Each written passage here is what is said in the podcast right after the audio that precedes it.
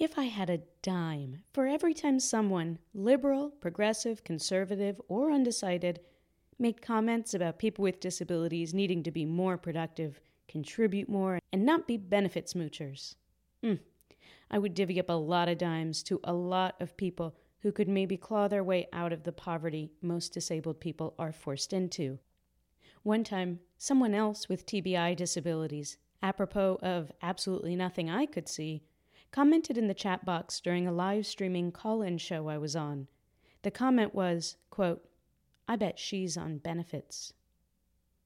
I'm not sure why he felt that talking about the documentary film I was making put me in a position where I should be discredited.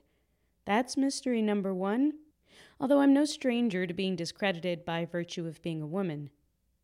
Mystery number two is specifically his choice of tactics meant to take me down a few notches. I bet she's on benefits. You know what benefits are for? They're to assist you to attempt to be more productive and contribute more than if you didn't get them. For some, it's the difference between life and death. To want to discredit anyone for taking benefits feeds the stereotype that disabled people are naturally no more than a drain on society and shouldn't be supported. And also the idea that the work is to get disabled people to push harder, adapt more, and get normaler.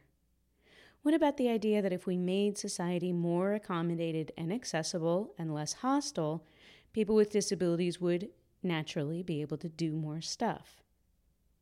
Take all those inspiring listicles and features on impressive people with disabilities who didn't let their impairments stop them from achieving great things. Scan them closely for information about what kind of access, accommodations, compassion, and privilege they had as they reached these wonderful and inspirational achievements. All this to let you know about an online fundraiser right now for a friend of mine, Sarah Willig. She's seeking support to continue in a program called Leadership Education in Neurodevelopmental and Related Disabilities through University of Massachusetts and Suffolk University. She's started the courses and is receiving A's and B's in her first term. There's a picture of Sarah in the post. She's a white woman with short, graying hair, standing outside on a sunny day near trees and smiling. Here's Sarah in her own words from her fundraising page. Quote, "Hey there, my name is Sarah. I'm a multiply disabled middle-aged woman. I carry a laundry list of invisible disabilities with me every day. The past few years, I've started doing disability activism on a large, varied, and very intentional scale. This past spring, I did my first large-scale civil disobedience in D C I want to shake up the way disability and the way we disabled are viewed and devalued in these United States. I want us to be included and to have input at all levels of the decisions made about us. The LEND program has a master's element within it. In order to be listened to, to not be ignored when I try to alter the world, I need ten thousand five hundred dollars for the three classes not already funded through the stipend and the scholarship that came with my acceptance to LEND.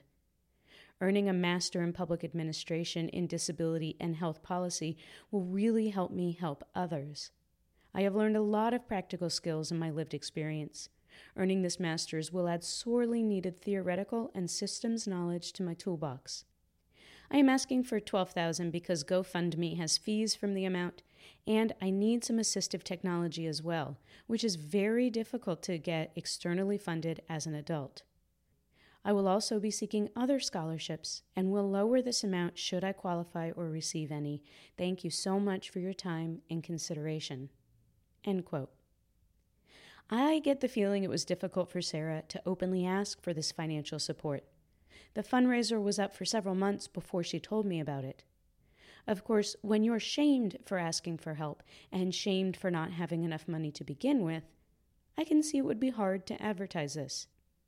If you're up for supporting a self-advocate, a woman, someone with multiple invisible disabilities, someone who requires assistive technology, someone who will add tremendously to policy decisions because of her lived experiences, this is a great fundraiser.